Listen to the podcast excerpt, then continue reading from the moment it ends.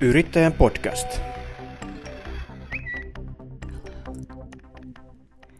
Tervetuloa hyvät kuulijat jälleen Yrittäjän podcastin seuraan.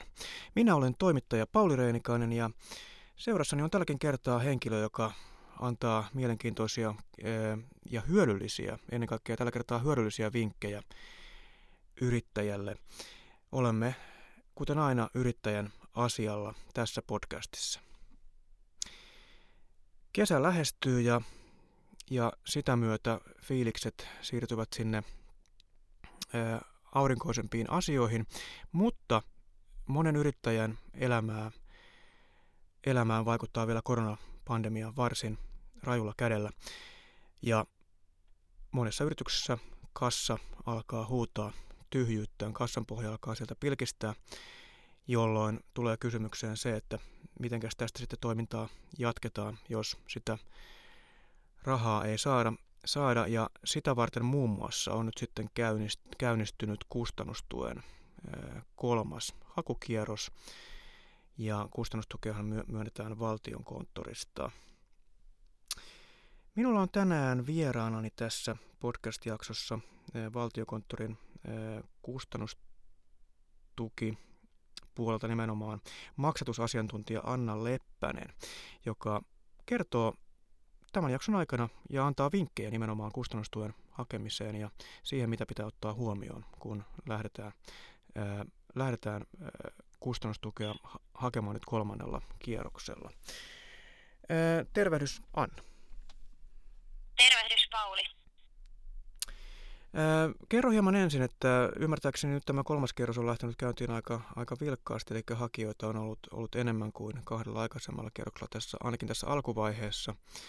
Eli miltä nyt näyttää ää, hakijamäärät ää, tänään neljäs päivä toukokuuta, kun tätä äänitystä täällä teemme?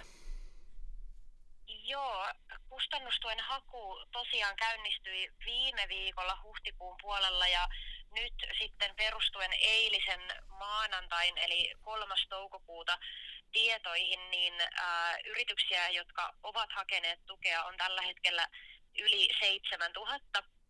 Ja näistä yrityksistä päätöksen on, on saanut hieman alle puolet, eli 3324 yritystä on jo saanut kustannustukipäätöksen ja kustannustukea on maksettu eiliseen maanantaihin mennessä yli 22 miljoonaa euroa. No minkälaisia nämä määrät on sitten verrattuna aikaisempiin kierrokseen tai vaikkapa toiseen kierrokseen? Tässä alkuvaiheessa kustannustuen haun käynnistyttyä on aikaisemmillakin kierroksilla tullut tosi paljon hakemuksia, eli tähän osattiin varautua, että moni hakee tukea jo heti ensimmäisten päivien aikana. Se, mikä tällä kierroksella on tietysti myönteinen ää, muutos, on se, että ää, aiempaa suurempi osa näistä hakemuksista on johtanut päätökseen, jolla on myönnetty tukea, eli, eli suurempi osa näistä päätöksistä on hyväksyttyjä kuin aikaisemmilla kierroksilla. Eli ää, eilisen tietojen perusteella 64 prosenttia annetuista päätöksistä on hyväksyttyjä päätöksiä, mikä, mikä on muutos aiempaan, ja se on tietysti erittäin myönteinen asia. Niin, onko teillä tehty tästä johtopäätöksiä, että onko nyt sitten tuen hakeminen tai tuen saaminen helpompaa kolmannella kierroksella vai onko nyt sitten, sitten vain hätä, hätä suurempi? No, yksi asia, mikä, mikä tietysti tulee mieleen on, on, että tälle kolmannelle hakukierrokselle on tehty lakimuutoksia, joilla on pyritty parantaa tämän tuen kohdentumista etenkin pienempiin yrityksiin. Ja, ja jos ajattelee aikaisempia kierroksia, niin yksi suurimmista hylkysyistä on ollut se, että tuen summa jää alle 2000 euron, mutta yksi näistä lakimuutoksista tällä tämänhetkisellä kierroksella on nimenomaan se, että jos se laskennallinen tukisumma jää alle 2000 euron, niin se voidaan nostaa 2000 euroon ja silloinkin myöntää se pieni summa. Eli tämä on varmasti yksi niistä syvistä, minkä, minkä vuoksi on enemmän hyväksyttyjä päätöksiä, että se alle 2000 euron tukisumma ei enää yksinään johda hylkäävään päätökseen. Niin osin tämän takia sitten kustannustukihan nyt palvelee paremmin, paremmin pieniä ja yksinyrittäjiä, ja, ja nimenomaan siis yksinyrittäjät ovat oikeutettuja, vaikka heistä kaikki eivät ehkä sitä tiedä, mutta ovat oikeutettuja tähän kustannustukeen. Joo, juuri näin, ja, ja se on yksi asia, mitä, mitä korostan, että yksinyrittäjät voi nyt hakea tätä kustannustukea ihan samalla tavoin kuin muutkin yrittäjät. Eli, eli enää ei ole erikseen yksinyrittäjätukea ja kustannustukea, vaan tämä kustannustuki on se tuki, joka, joka on kaikille yrityksille myös yksinyrittäjille. Eli, eli voivat niin pienet kuin suuretkin yritykset hakea tätä kustannustukea. Yrittäjän podcast sinä olet laatinut sinne, sinne hieman, hieman tu, tuota vinkkejä nyt hakijoille. Ää, lähdetäänpäs nyt ihan ensin siitä, että miten tätä, tätä itse hakuprosessia, hakemista, niin onko, onko siihen joitain kikkakolmosia? Joo, ihan ensimmäisenä äh, tulee mieleen se, mitä, mi, mitä moni ei ehkä äh, tiedä tässä vaiheessa, että, että valtiokonttori saa suuren osan näistä tiedoista, joita kustannustuen käsittelyssä tarvitaan, niin muilta viranomaisilta, esimerkiksi verohallinnolta. Ja liikevaihdon lasku esimerkiksi todetaan lähtökohtaisesti verohallinnolle annettujen arvonlisäveroilmoitusten perusteella. Eli se, että ne tiedot on muilla viranomaisilla oikein, niin se kannattaa ehdottomasti tarkistaa ennen kuin sitä hakulomaketta lähtee täyttämään. Ja ALV-ilmoitusten lisäksi esimerkiksi tilinumero, jolle se tuki sitten maksetaan, niin saadaan myöskin suoraan verohallinnolta.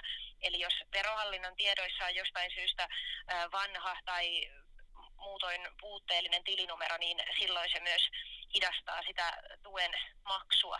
Eli, eli se kannattaa sitten verohallinnon asiointipalvelusta käydä tarkistamassa, että se on oikein. Mm, aivan. Ö, sinänsä tämä haku on ilmeisesti aika yksinkertainen, mitä olen kuullut yrittäjiltä. Kyllä, ja sillä ollaan, ollaan pyritty nimenomaan tekee tätä helpommaksi hallinnollisesti sitä hakuprosessia, että, että saadaan muilta viranomaisilta tietoja ja työntekijöiden palkkakustannukset saadaan suoraan tulorekisterin tietojen mukaisesti ja sitten liikevaihtotiedot lähes kaikissa tapauksissa verohallinnolta, niin se tekee myös siitä hakuprosessista helppoa, että siinä hakemusta täyttäessä ää, ei tarvitse syöttää itse niin paljon tietoja, koska suuri osa tulee muiden viranomaisten tiedoista. Kyllä. Paljon kysymyksiä edelleen liittyy näihin kuluihin. kuluihin tuota, oliko, oliko siihen, siihen vinkkiä olemassa? Nythän on yksi kuultu, niin mennään, mennään seuraavaan. Joo, kustannuksista tai tässä yhteydessä puhutaan nimenomaan näistä joustamattomista kustannuksista, niin ne on tietty yksi, yksi asiakokonaisuus, joka herättää paljon kysymyksiä. Ja, ja niistä tärkeimpänä ehkä sanoisin sen siinä hakuvaiheessa, minkä moni on äh, ehkä sitten unohtanut, että ne kustannukset tosiaan tulee kohdistaa näille tukikauden kuukausille, eli marras, joulu, tammi ja helmikuulle. Eli näistä kustannuksista ilmoitetaan hakemuksella vain se osuus, joka kohdistuu ää, jollekin näistä tukikauden kuukausista. Ja sitten siinä hakuvaiheessa tai kun hakemus on vastaanotettu ja sitä lähdetään käsittelemään, niin, niin aina toisinaan ollaan huomattu, että siellä on ää, syötetty kustannuksia, jotka on kohdistunut esimerkiksi koko vuodelle, mutta mutta tässä yhteydessä ne tosiaan pitää kohdistaa tälle tukikaudelle, niin, niin jotta, sen, jotta tämä hakuprosessi menee sujuvasti ja, ja mahdollisimman nopeasti, niin se kannattaa ehdottomasti tehdä siinä hakuvaiheessa, että kohdistaa ne kustannukset tukikauden kuukausille.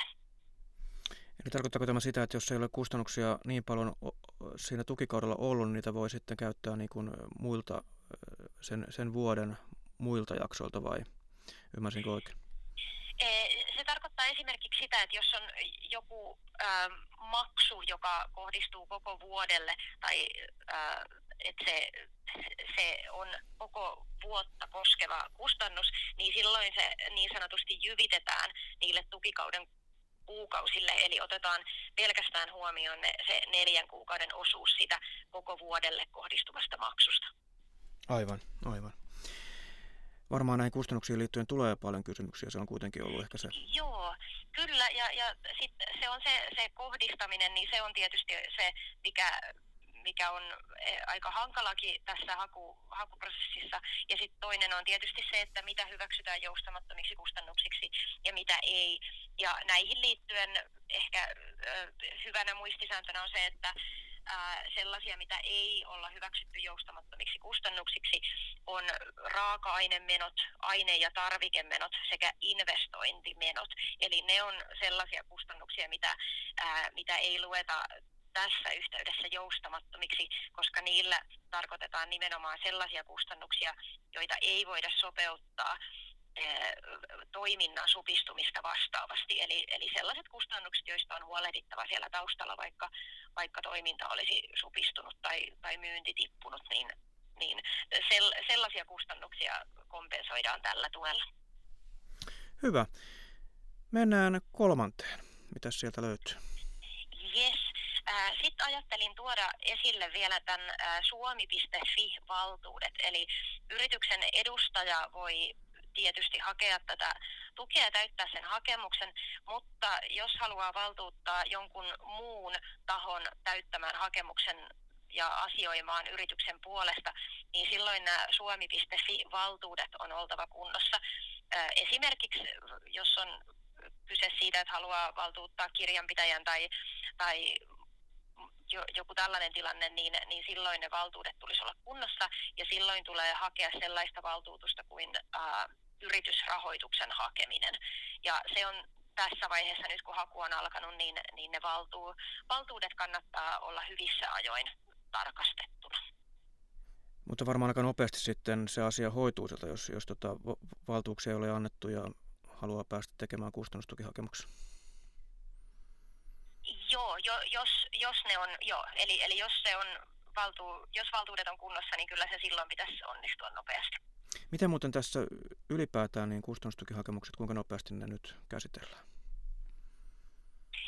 Tässä vaiheessa on hankala antaa vielä, vielä käsittelyaika-arviota, eli mitä viime kierroksella tuli ilmi, niin osa hakemuksista saatiin käsiteltyä ihan parissa päivässä ja osa sitten venyi muutamaan viikkoon, että, että tämä, mitä, mitä käsiteltiinkin alussa, että tähän mennessä ää, on no, yli 7000 yritystä, jotka on hakeneet tukea ja niistä ää, hieman alle puolet on saaneet päätöksen, niin se on tämän hetken tilanne, mutta nähtäväksi jää, että mihin se, mihin se käsittelyaika sitten tästä kehittyy. Eli, eli koko ajan ollaan viisaampia sen suhteen sitten, kun hakuaika tästä etenee. Yes. Mennään eteenpäin ja neljäs vinkki sitten käsittelyyn. Yes. Neljäntenä vinkkinä äh, haluan antaa kaikille vinkin tuosta meidän laskurista, joka löytyy valtiokonttorin nettisivuilta. Eli siellä on laskuri, joka on hyvinkin suuntaa antava, mutta sen avulla voi arvioida sitä, että voidaanko yritykselle myöntää tukea ja jos niin, kuinka paljon. Ja se on tietysti hyvinkin suuntaa antava, eli se laskuri ei hae tietoja automaattisesti esimerkiksi verohallinnolta näistä liikevaihtotiedoista, mitä taas sitten se itse hakemuslomake tekee. Eli, eli siinä on monta asiaa, jotka jotka ei äh, tule otettua huomioon samalla tavalla siinä laskurissa kuin sit siinä oikealla hakemuksella, mutta se on kyllä semmoinen työkalu, mitä, mitä suosittelen äh, katsoa ja, ja käyttää ennen kuin tukea hakee. Ja siinä on myös se, se äh, ominaisuus, että siinä pystyy tarkistaa etukäteen sen, että mitkä ne vertailuajanjaksot omalla yrityksellä on, joiden ää, liikevaihdoista se liikevaihdon alenema ää, tarkastellaan. Eli, eli se on nyt tällä kierroksella muuttunut hieman.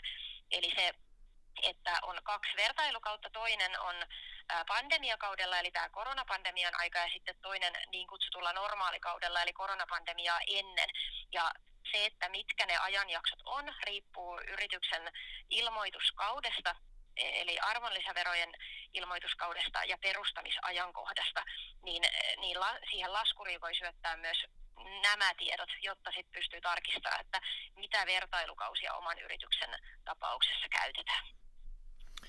Monihan käy, käy nämä tiedot läpi kirjanpitäjänsä kanssa, niin tota, tämä ei ole varmaan niin, tietenkään niin tarkka tapa sitten selvittää asiaa näitä, niin, näitä niin kuin, tietysti mm. suuntaa antava, joo, joo eli, eli ei sit tietenkään siinä, se lasku ei myöskään ota näitä muita tuen ehtoja ö, huomioon, eli, eli siihen syötetään vain ne summat, mutta esimerkiksi siinä on itse havainnut, että, että se on hyvä työkalu, että, että kun selvittää, että mitkä ne pandemiakausi ja vertailu, toi, anteeksi, normaalikausi on, joita käytetään siinä liikevaihdon muutoksen tarkastelussa, niin, niin se on oiva työkalu esimerkiksi siihen. Minkälainen käsitys sinulla on, että minkälaisin tiedoin kustannustukea haetaan, että ollaanko valmistauduttu ja perehdytty niihin ehtoihin?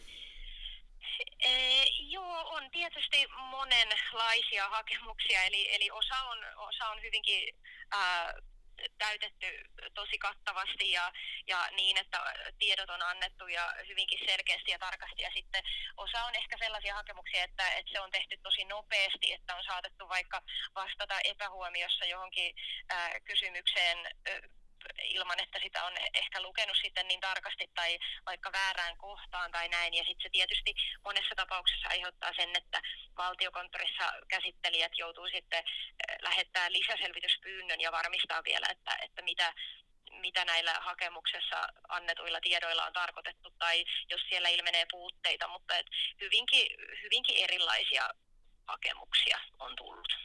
Mm. Onko mitään eroa aikaisempiin kierroksiin niiden, niiden suhteen? No sanoisin, että ei ehkä suurempaa eroa, että, että edelleen on sama, samanlainen ilmiö se, että, että osa hakemuksista on, on täytetty tosi tarkasti ja, ää, ja selkeästi. Ja sitten osa on ehkä niin, että et, et se on täytetty kiireellä, jolloin on sitten saatettu ää, epähuomiossa vastata johonkin kysymykseen väärin tai, tai näin, että et, ää, se tietysti vaikuttaa, mutta, mutta hakemuslomaketta on kyllä pyritty parantelee niin, että, että sen täyttämisestä on tehty sille hakemuksen täyttäjälle niin yksinkertaista kuin mahdollista.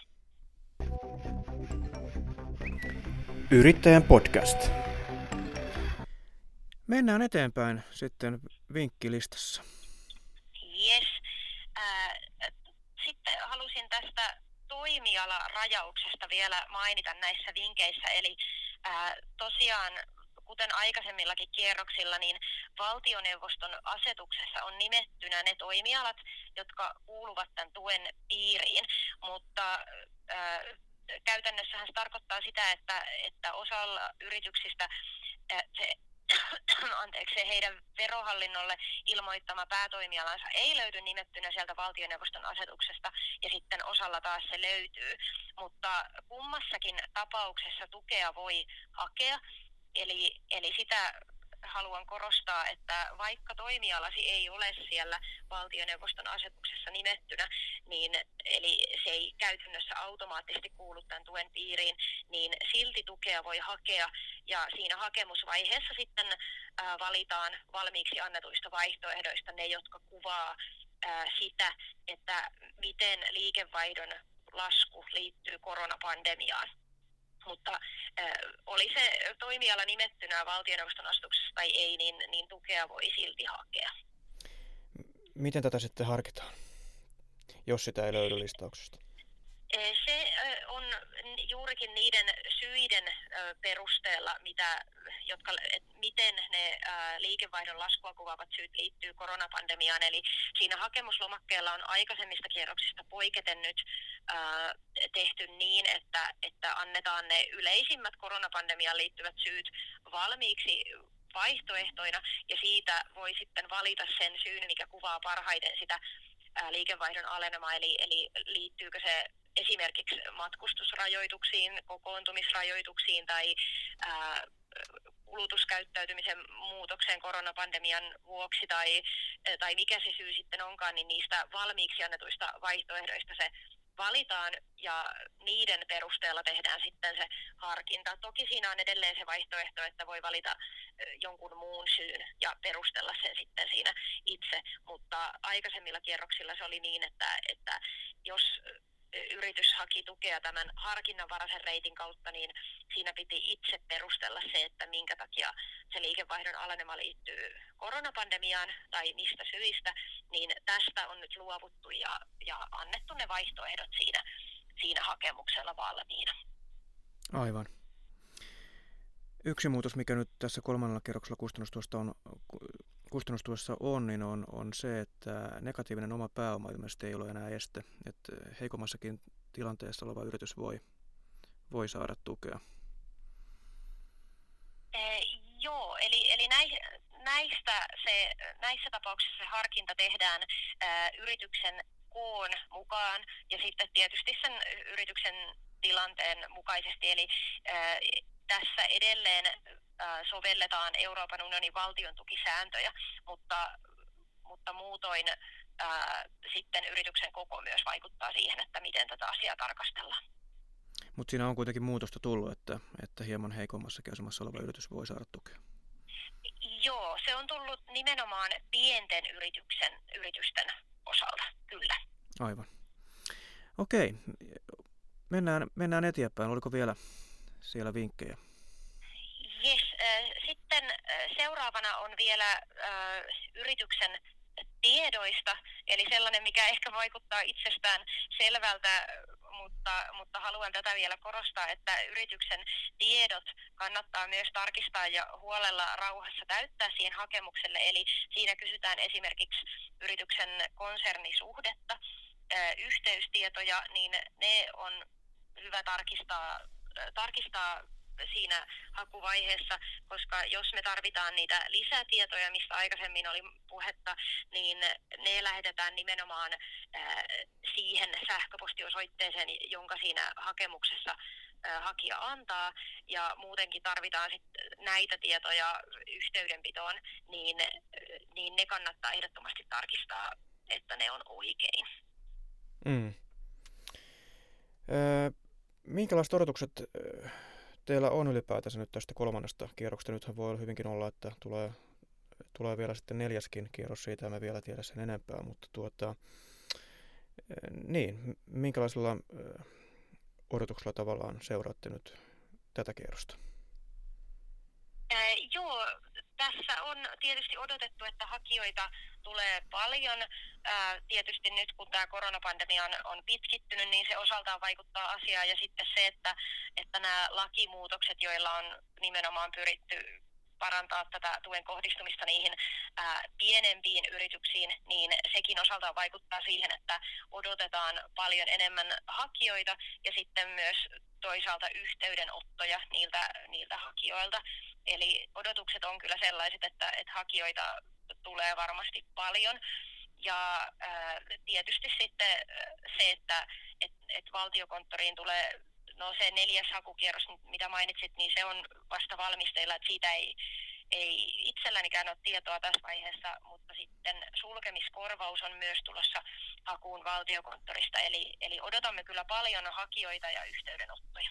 Mitä siitä tällä hetkellä nyt tiedetään? Eli, joo, eli, eli se on tosiaan ää, tarkoitettu niille yrityksille, jotka on, tai joiden toimitilat on suljettu lain nojalla tai sitten lain nojalla annetun ää, viranomaispäätöksen määräyksellä. Eli, eli se, on, se on tarkoitettu nimenomaan näiden sulkutoimenpiteiden kohteena oleville yrityksille ja se on erillinen korvaus, joka tulee valtiokonttorista myöskin hakuun 12. toukokuuta. Eli, eli käytännössä, jos yritystä koskee nämä ää, sulkutoimenpiteet, niin silloin saattaa kuulua sekä kustannustuen että sulkemiskorvauksen piiriin. Jos kyseessä on aivan uusi yritys, niin, niin mikä on neuvosi kustannustuen hakemiseen? Saako, saako sitä ylipäätään? Joo, tällaisessa tilanteessa, jos on, jos on sellainen uusi yritys, joka on perustettu tammikuun 2000 2020 tai ensimmäinen tammikuuta 2020 tai sen jälkeen, niin silloin tukea voi hakea, mutta silloin se liikevaihdon alenema tarkastellaan yrityksen päätoimialan liikevaihdon muutoksen perusteella. Eli tällaisessa uuden yrityksen tapauksessa niin äh, yrityksen päätoimialan on löydyttävä sieltä valtioneuvoston asetuksesta nimettynä, jotta tukea voi saada. Onko tässä toiminnallistauksessa nyt näkyvissä, tai varmasti on trendejä, että mitkä, minkä alan yritykset sieltä siellä erottuvat tuen saajina, saajina niin kuin enimmäkseen, eli, eli tuota, mist, mitkä alat ovat siinä mielessä eniten tuen tarpeessa näiden tilastojen perusteella? Tämä toimialalistaus on, on aika pitkä ja, ja hyvinkin kattava, eli, eli sieltä hankala nostaa kyllä yksittäisiä toimialoja mm. esiin, mutta, mutta se löytyy myöskin valtiokonttorin ää, kustannustuen palvelusivuilta, eli, eli sieltä kannattaa käydä katsomassa se, että, että kuuluuko se oma päätoimiala ää, tuen piiriin. Aivan. Hyvä. Oliko vielä vinkkejä jäljellä vai mennäänkö näillä? Ää, joo, sitten kaksi vinkkiä haluaisin vielä tuoda esiin hakijoille tässä vaiheessa. Eli, eli aikaisempaan viitaten, kuten mainitsin noista yrityksen tiedoista, niin samaten kysymykset, joita siinä hakemuksella kysytään, niin ne kannattaa lukea huolellisesti ja täyttää se hakemus rauhassa, koska välillä on, on tosiaan tullut vastaan sellaisia hakemuksia, että, että huomaa, että on ehkä vahingossa vastannut sit väärään kohtaan tai vastannut epähuomiossa puutteellisesti tai tai näin, niin, niin kannattaa lukea kysymykset huolella. Esimerkkinä on äh, kysymys siitä, onko yritys ollut taloudellisissa vaikeuksissa ennen koronapandemiaa, niin äh, moni on ehkä saattanut ymmärtää sen kysymyksen niin, että, että onko taloudellisissa vaikeuksissa sillä tuen hakuhetkellä ja sitten on vastannut siihen kysymykseen, että kyllä, vaikkakin sillä on tarkoitettu sitä ää, aikaa ennen koronapandemiaa, eli, eli kannattaa kannattaa lukea ne kysymykset puolella, jotta, sit saa ne, jotta varmasti saa ää, syötettyä oikean yritystä koskevan tiedon sille hakemukselle. Ja sitten vielä viimeisenä, anteeksi, viimeisenä vinkkinä vielä ää, meidän nettisivuilta, eli kustannustuen palvelusivulta valtiokonttorista löytyy usein kysytyt kysymykset ja myöskin joka päivä päivittyvät tilastot näistä hakijamääristä ja päätösmääristä ja se, että kuinka paljon on hyväksyttyjä ja hylättyjä päätöksiä, niin niitä kannattaa käydä tarkistaa. Ja etenkin tuo usein kysytyt kysymykset on sellainen, mitä päivitetään yrittäjien kysymysten pohjalta lähes päivittäin. Eli, eli kannattaa käydä lukemassa se ennen kuin hakemuksen täyttää. Moni yrittäjä tässä varmasti näitä asioita pähkäilee ja siellä ehkä todellakin nämä kustannukset nousevat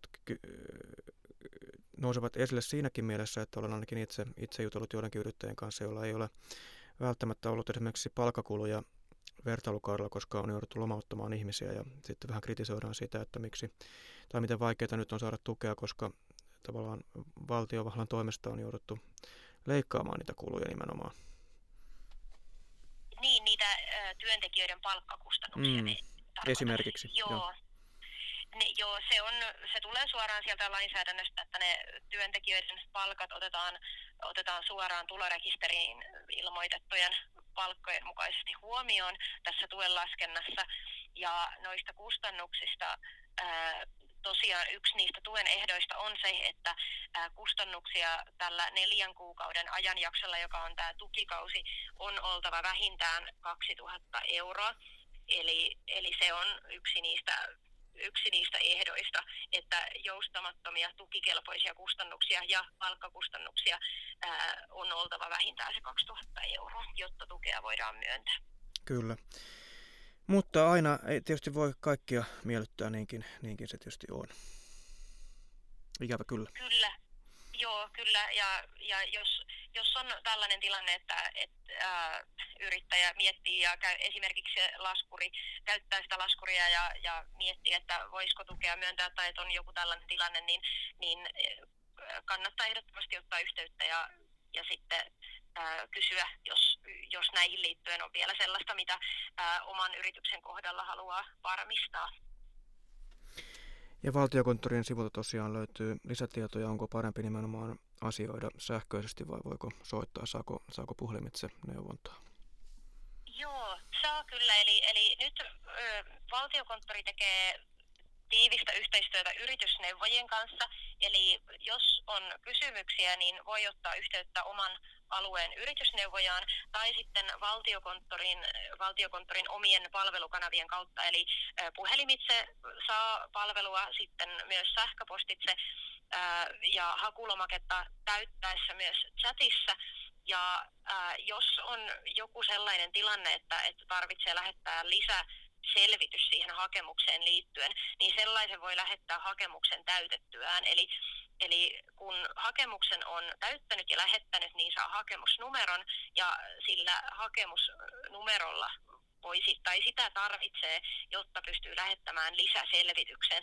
Eli jos siinä esimerkiksi hakemuslomakkeella on jotain tietoja, mitkä omasta mielestä on, on, on väärin tai, tai ne on puutteellisia, niin, niin voi lähettää sitten lisäselvityksen siihen omaan hakemukseensa. Aivan. Kiitoksia. Tässä tuli kattava lista vinkkejä, joista varmasti on hyötyä kuuntelijoille, jotka tätä kustannustukea harkitsevat tai ovat hakemassa lähiaikoina. Anna Leppänen, kiitän sinua näistä tiedoista. Kiitos. Ja me palaamme Yrittäjän podcastin parissa jälleen uuden aiheen kanssa eetteriin kahden viikon kuluttua keskiviikkona. Siihen asti toivotan hyvää kevään jatkoa ja erityisen hyvää äitienpäivää. Hei hei!